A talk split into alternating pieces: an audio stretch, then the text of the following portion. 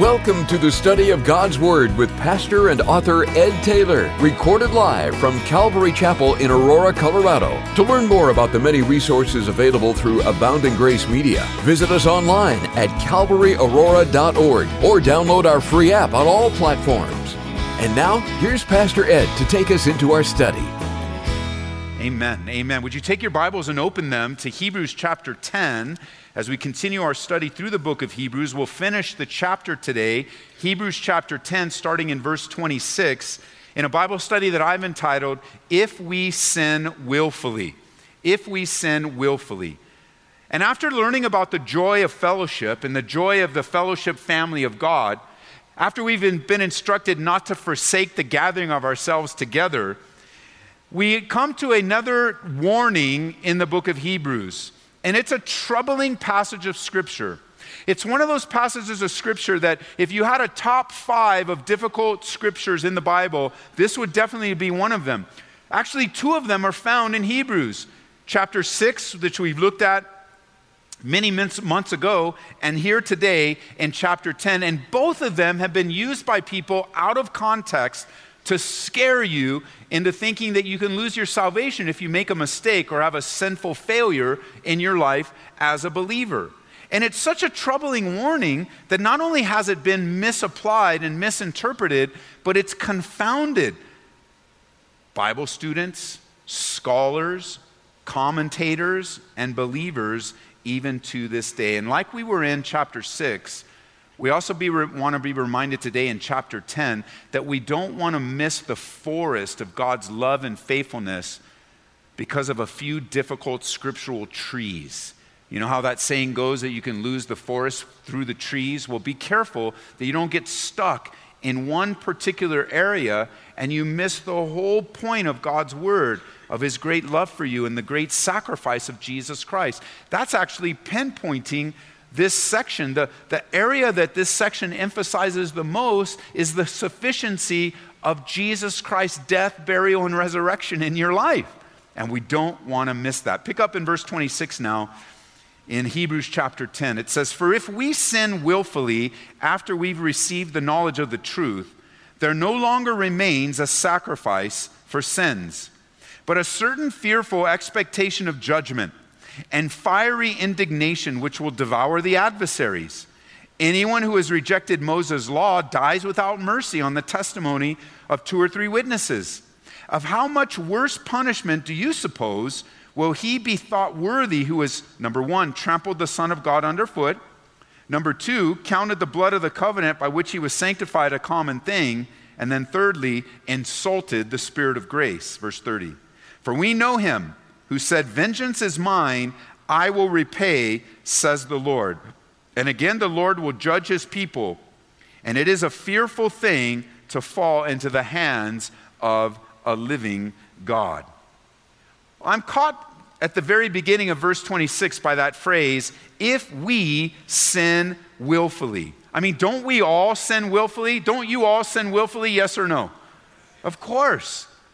So, this is a category that will include everyone that's listening. We all sin willfully. And yet, in our willful actions, there are actually two categories, two bigger categories of sins that are important to understand. Number one, there is the sin of commission. The sin of commission. You get the word commit from that same root. And those are sins that we commit on purpose. Really, the sins of commission include those things that we do even though we know they're wrong. So when you have a sin of commission, you are sinning, even though you know it's wrong, you're going to do it anyway. Secondly, there's the sin of omission. Now, this is similar, but a little different. And this is a willful sin on our part where we know what's right and we don't do what's right. So we avoid doing the right thing. The sin of commission, we do the wrong thing. The sin of omission, we avoid doing the right thing. And either way, those are willful sins. Mark that word in verse 26, the word sin in Hebrews 10 26. It's, the, it's a word that literally means to miss the mark. This particular word in the original language is har martano. Har martano. And what it means is to err like error, to swerve, or to do wrong. And the idea is missing the mark. When you think of missing the mark, think of a marksman. Think of a, a, bow and arrows, pulling back the arrow and shooting at the bullseye. When you miss the bullseye, you have missed the mark. You could say that you sinned. And the mark for the believer in our lives, if you look at our lives as aiming towards something, is perfection. And because all of us have missed perfection, we have therefore sinned. And we've sinned willfully. Sin is a part of our lives, even as believers. As believers, we continue to sin. We are not sinless followers of Jesus. Neither do we become sinless this side of eternity. Because the Bible says if you have failed in one area of the law, you've broken it all. And that's how we were introduced to Jesus by our own failures. But even as believers, we still sin. We're not sinless. However, one thing you'll notice in your life is that as you continue to mature and grow in God's grace, even though you won't become sinless, you will find yourself sinning less, avoiding it, taking the way of escape, resisting temptation, resisting the devil, and he flees from you. So if we sinfully, if we willfully sin, that's all of us, then these things apply. But I want you to notice when you get to verse 32, there is a contrast being made here where it says, But recall the former days. So as he's writing, he is writing to a group of Hebrew believers that have a context. And that word is very important context. Not only do they have a context, and so do you, the Bible has a context. And don't let anyone ever come to you with this passage of Scripture taking it out of context. You say, Ed, what do you mean? Well, the Bible was written to a particular group of people in a particular time, and it meant something to the original audience. So until you understand what it meant to the original audience, you will never be able to understand what it means to you today. And that's a big mistake that teachers make and past, many pastors make. They just skip the context completely and they just say, well, this is what I think the Bible says to you today. But we are separated by thousands of years from the people that it was written to. And we're not Hebrew Christians living in the first century that have a temple with temple worship happening in our own backyard. That's not us. So, in order for us to understand what this text means, we need to first understand what it meant historically, grammatically, and also contextually. And I'm sure you have met people over the, over the years that have taken the Bible out of context. Another way that we might say that is that they'll take the Bible and make it say whatever they want it to say. Well, don't listen to people like that because the Bible says what God wants us to say. And so we got to get to the heart of the matter so that we understand what he meant to the audience. Then we can understand what it means to us today. So never forget to read the Bible in its context, to who it was written, to the audience, because we won't be able to fully understand God's heart until we understand what God was saying in the moment. Now remember, Hebrews, this book that we've been studying for many months now, was written to a group of Jewish believers who were being drawn back and tempted back to temple worship with its sacrificial system. They would literally bring their offerings of sacrifice into the temple to the priests and offer them up in replacement of their sins by faith in God until Messiah came. And we've learned in our study in Hebrews that when Messiah came, he's the lamb once for all given himself in sacrifice that he takes away. He doesn't cover sins, Jesus literally takes away our sins, and he's the last sacrifice. So here's the warning in the minds of those listening. Here's the warning. If you return to temple worship, if that's the choice you make, to offer a sacrifice, an animal sacrifice for your sins, you have missed the point completely and you're turning your back on the finished work of Jesus Christ. That's what it says in verse 26. He says, If you go back, there is no longer a, remains a sacrifice for sins. So, what he's saying is, after the sacrifice of Jesus Christ, all those other sacrifices that are still ongoing don't matter. They have no bearing on a person's life. Once Jesus has come, once he died, once he was buried, and once he rose again, there is no more sacrificial system ever, never, ever for the forgiveness of your sins or mine. That's why you don't see people walking into church on a Sunday with a lamb around their neck right up to the altar here and saying, Here it is, Ed. No, no, no. Hopefully, if you came to church with a lamb around your neck, they would catch you before you ever get in the building. And go, well, dude, what are you doing? Well, I just came. I, I read the Bible and it says I'm supposed to bring my animal. Well, well, no, no, no. You didn't read far enough. Because as you continue to read, you'll learn that Jesus Christ took the full weight and penalty for your sins and mine by the blood that he shed on the cross some 2,000 years ago. We don't offer animals anymore. So you can take your lamb back home, put it back in the backyard. We don't need to sacrifice it. And you can enjoy your lamb because you enjoy the Lamb of God who takes away the sins of your life and your family, everyone that places their faith in him. They're ready to leave the sufficiency of the work of Jesus and go back to the temple and offer. And they're saying there's no sacrifice at the temple anymore. It's gone. And you might say, but they're doing it still. No, no, it's done. They're doing it in vain. It will mean nothing. There is no more sacrificial system that is in place for us to go. Remember, and he was, it was limited. Remember what an open door? It was only the high priest that went in once a year to the Holy of Holies, spread the blood on the mercy seat. And it was there that, that the sins of the whole nation would be covered. Everyone had their place, their faith in Jesus Christ. That's done. Now, today, because you've placed your faith in Jesus Christ, you no longer have to go backwards. That is it. That's the warning here. It's not a warning about losing your salvation. Don't let people use this text to go, oh, see, you can lose your salvation. Nowhere, anywhere in the Bible is there ever one example, not even one, of a person being born again, unborn again, born again, unborn again. Nowhere. There's no example of someone having eternal salvation that somehow it became temporary.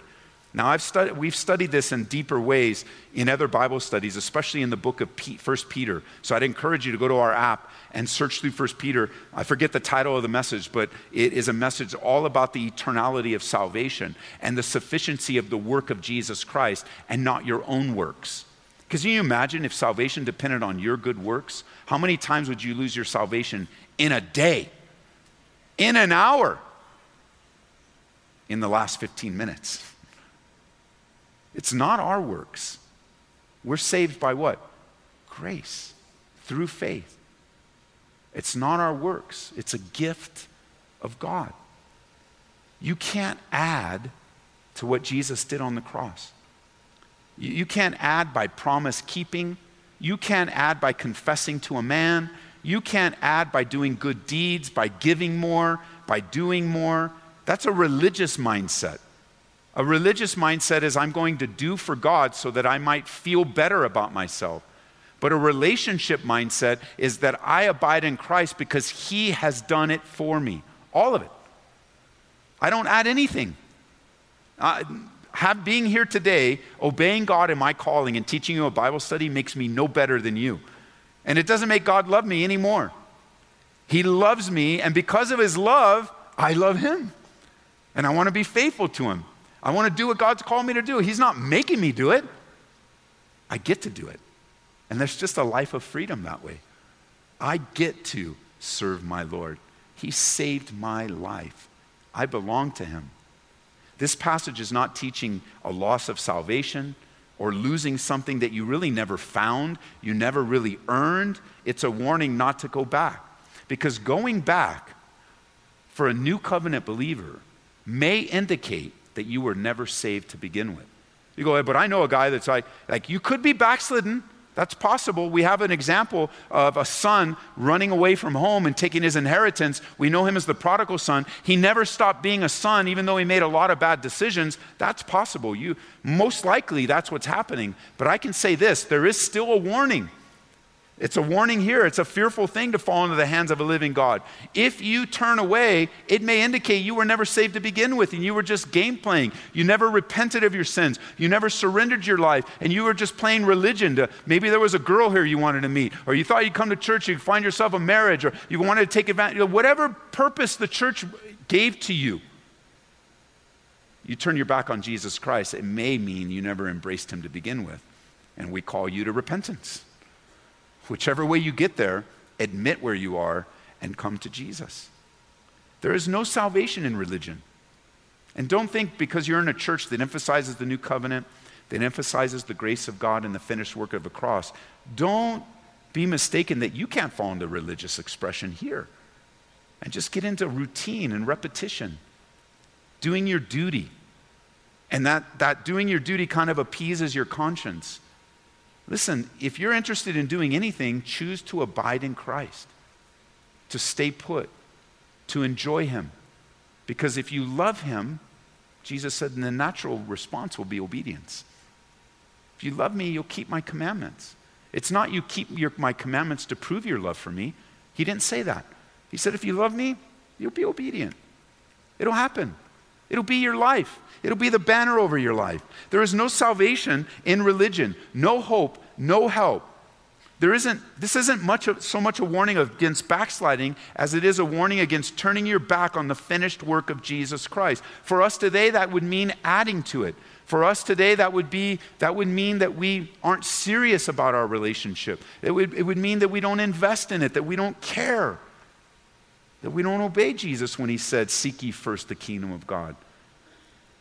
It means that you're not trusting the finished. There's no sacrifice for anyone that doesn't. That, this is what verse 26 is really saying. There's no sacrifice for anyone that doesn't trust in the one sacrifice. That's not. There's nothing else. And if there's nothing else, then you're going to find yourself like fearful. There's a certain fearful expectation, verse 27, of judgment, fiery indignation. For those that are separated from God and trust in works for their salvation are going to be rudely awakened. Not only that, he contrasts in verse 28 the old covenant, Moses' law, without mercy, two or three witnesses, with the new covenant.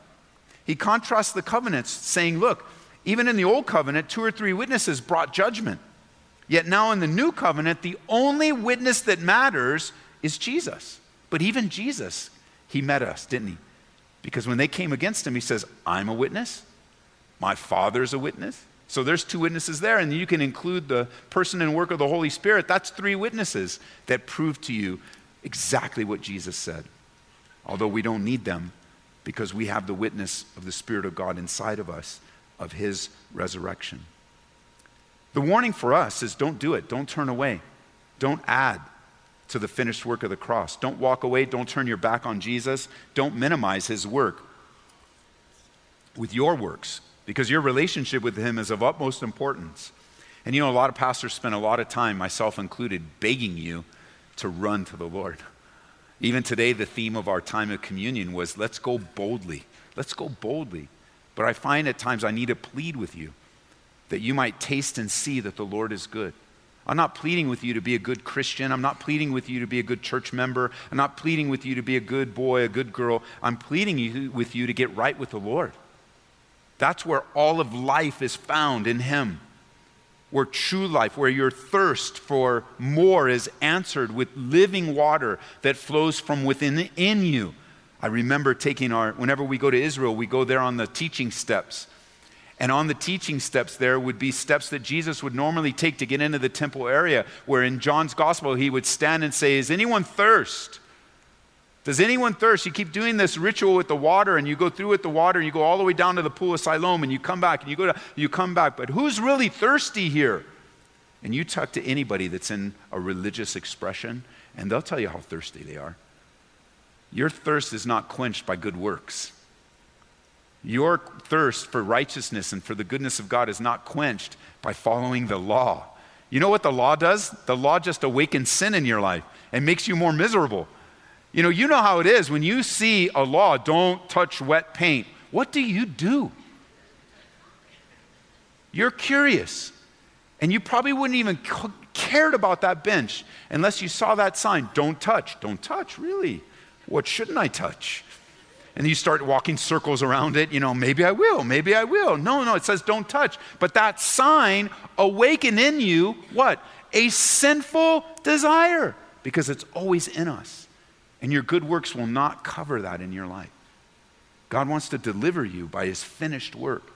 He is calling you to lay aside every weight and the sin that so easily traps you. He's saying, lay down the alcohol, lay down the drugs, crucify that part. Don't dabble in it. Don't go there. Don't go to that relationship again. Don't run away. Don't turn your back. Your hope is found in running to the Lord, not away from the Lord. And you go, well, I'll try to overcome it a little bit more, a little bit more, a little bit more, and I'll do it little by little. But God wants to do it all at once if you trust Him. All at once, in the moment.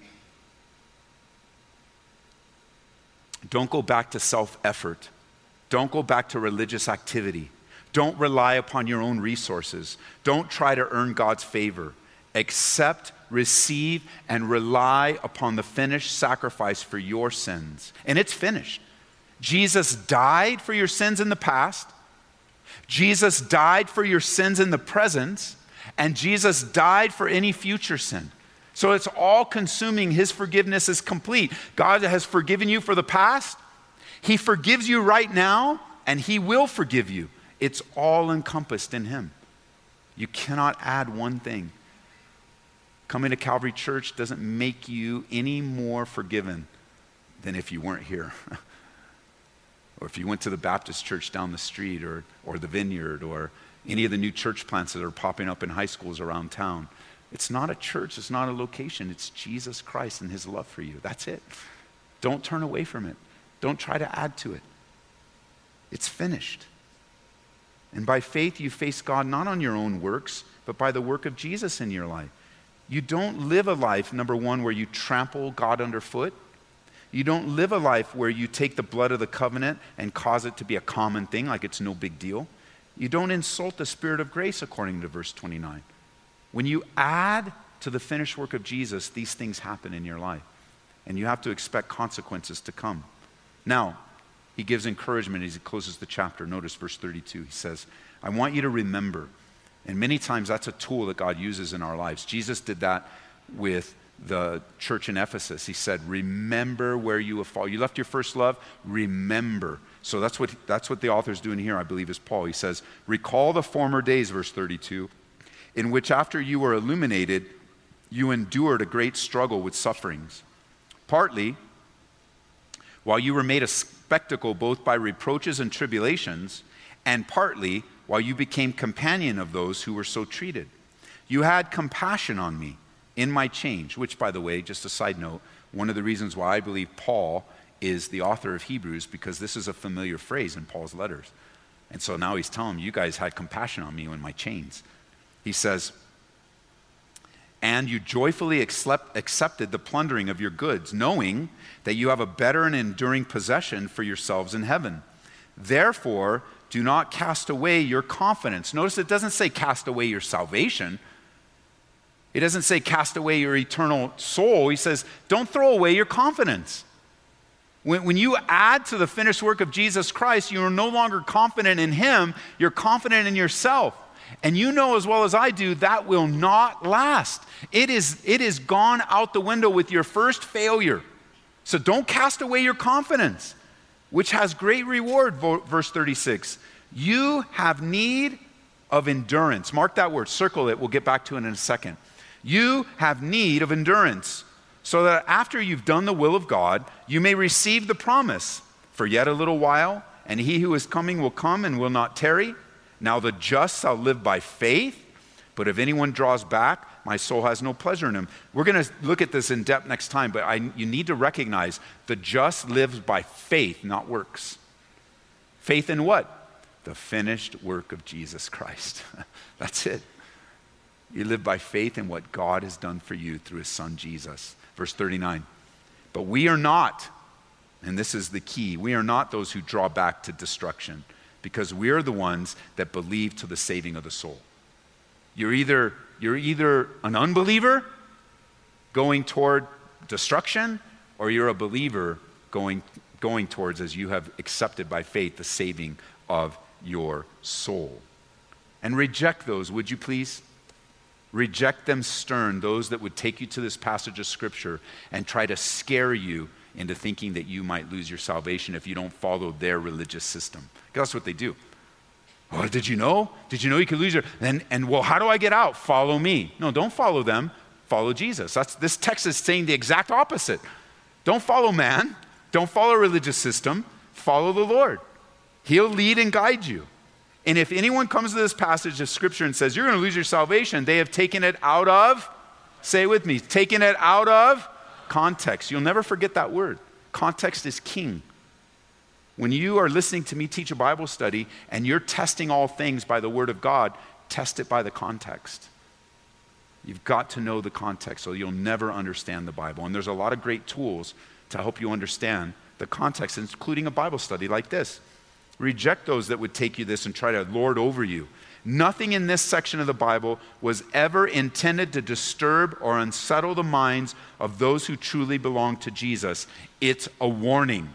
Warning signs should not trouble you, they should give you peace because a sign is telling you there's trouble up ahead, and if you choose right now, you can avoid it. Warning signs shouldn't trouble us. So you're driving around the road and there's a big warning sign bridge is out in two miles.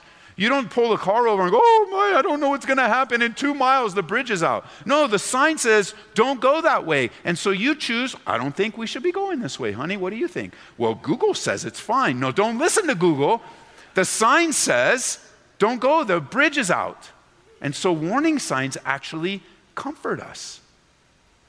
Like, I, I like warning signs. I think of those that work on CDOT and they work on the highways and how we always have those signs. Give them a break and be careful because accidents happen. My son, a CHP officer, was in many, many accidents as a cop in his car because there was a need to be careful when there are flashing lights. You know, when the, you're not the one they're flashing the lights on, those flashing lights are telling you to be careful and move over so that they're safe.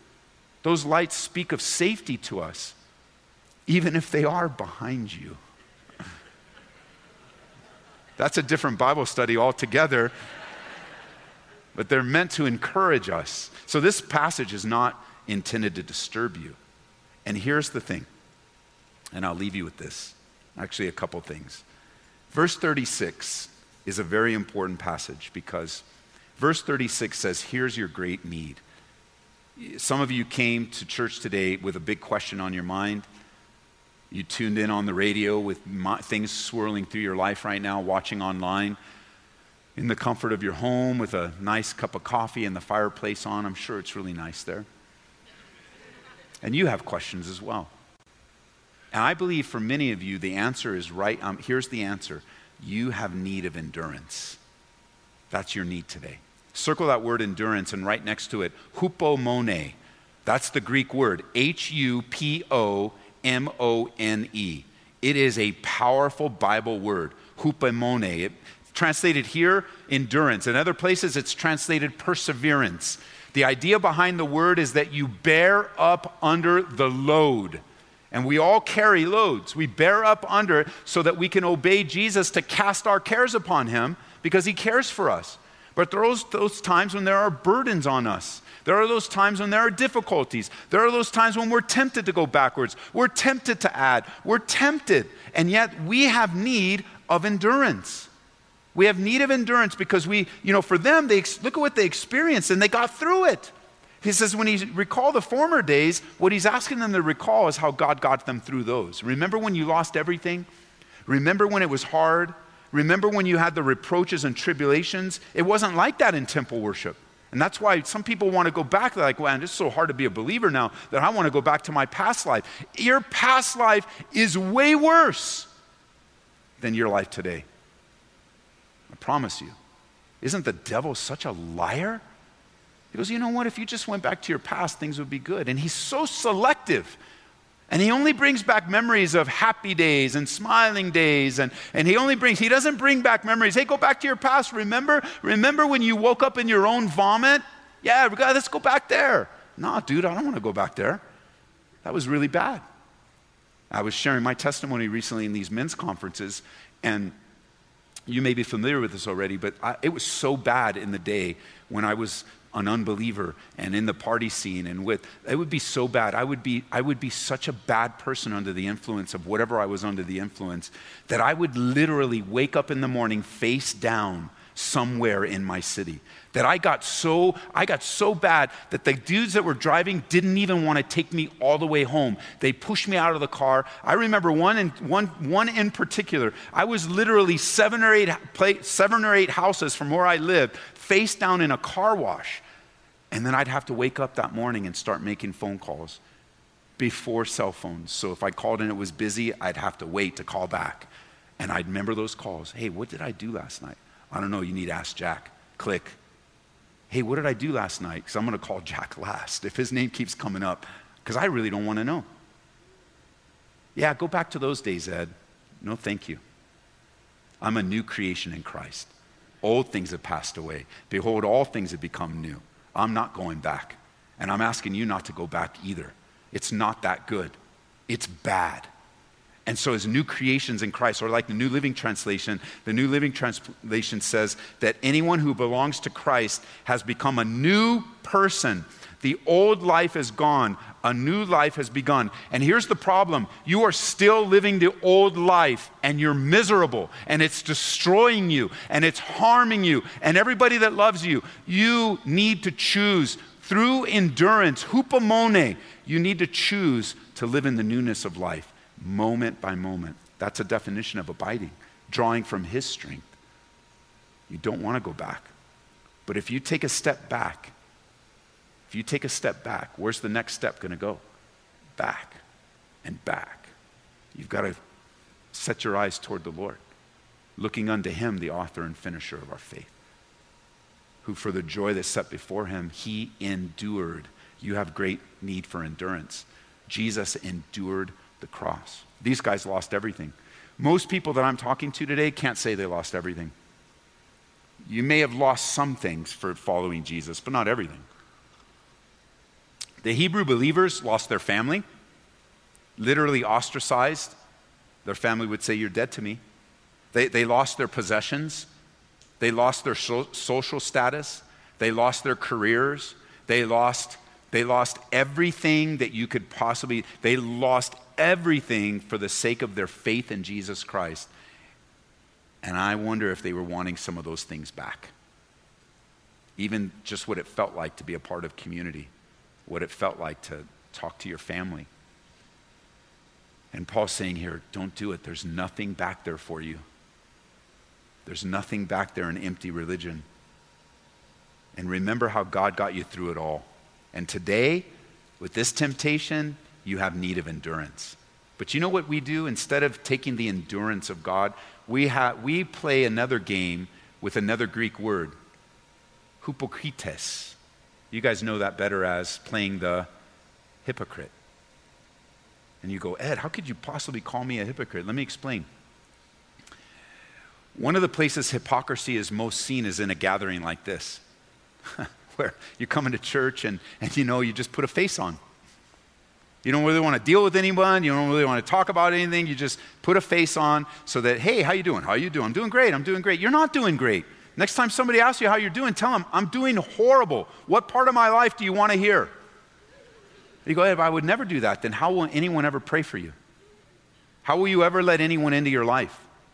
How will you ever find yourself strong in the body of believers if you don't admit honestly? Remember what we did? Remember that passage for communion? Where it said everything is naked and open before the one of whom we'll give account? You know, nakedness wasn't always bad. Before sin, nakedness is what Adam and Eve lived in. It wasn't an issue. It spoke of, it, it spoke of vulnerability. It spoke of intimacy. It spoke of a life without hypercritical judgments. It was only after sin that God then began to cover those parts of the body that would bring shame to a person. And, it would try, and they, they even recognized that Adam and Eve tried to cover themselves. And so here we are covered today with clothing. But you know, some of you have covering on your faces. Some of you are not telling the truth about life. And it's not even really, really, I just think this is a word from the Lord for someone. It's not even you telling the truth to me. It's about you telling the truth to yourself. That's where true repentance comes, where you're honest with yourself. That this is where you are, and you are at the end of yourself, crying out to the completed work of Jesus in your life once again. What do you need? You need endurance. You don't need hypocrisy. You need hupomone to, to stand strong in the perseverance of God.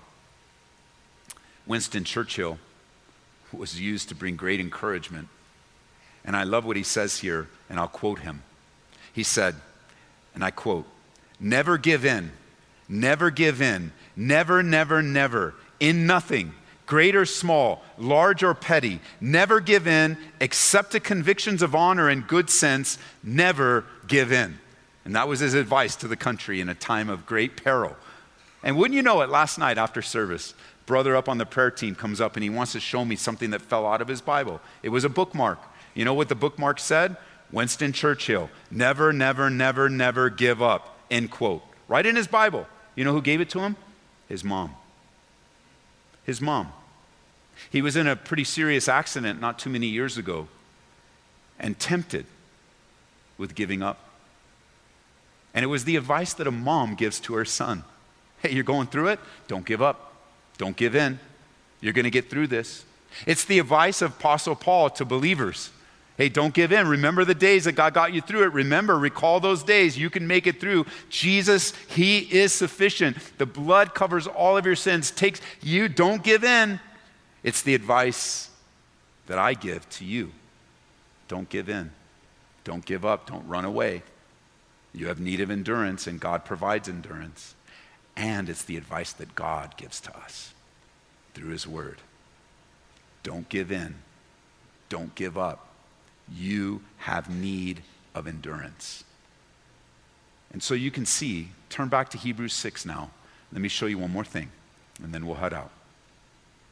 That's the famous last words of a pastor. One more thing. And that just means there's probably 10 things still, but let me finish because I want you to see, I, you got to understand this aspect. Hebrews chapter 6, verse 11. Because Hebrews 6 and Hebrews 10 are passages that people love to argue about. They want to make a big deal about it. They don't want to, they just argue, argue, argue. And when you argue about something, you almost always miss the point. So check this out Hebrews chapter 6, verse 11, it says, and we desire that each of you show the same diligence to full assurance of hope until the end. That you do not become sluggish, but imitate those who through faith and patience inherit the promises. That little nugget of full assurance of hope, all the way to the end, is hidden in a controversial passage. And the little nugget of staying strong, and you, you have a need of endurance, endurance and hope, are hidden in passages that people love to argue about. So if you're an arguer and you're a guy that loves or a gal that loves to argue and loves to fight about things, just ask yourself if you're missing the whole point altogether. Because when you dwell on the hope that God gives and His faithfulness and His goodness, when you dwell on His power to endure, you're just so caught up in the love of God that you're not going anywhere. You're not going back. You're, you're not adding. You're just enjoying the presence of God in your life. And we can be confident as we walk by faith that our great high priest will guide us and bring us all the way home. Good stuff. So, Father, thank you for the privilege today of teaching and being together. A lot going on in our church family, a lot going on in the body of Christ. And, you know, forgive us for our failures. Forgive us, God, for our weaknesses even these temptations to go backwards, they're all, they, we all face them. And we just have need of endurance. Would you just pour out your spirit today in a spirit of endurance, a hupomone on your church today, both near and far, both close and away, both in the building and outside of the building. May you do a work in us to keep us strong in our times of weakness, to give us compassion and a heart to love others. In Jesus' name.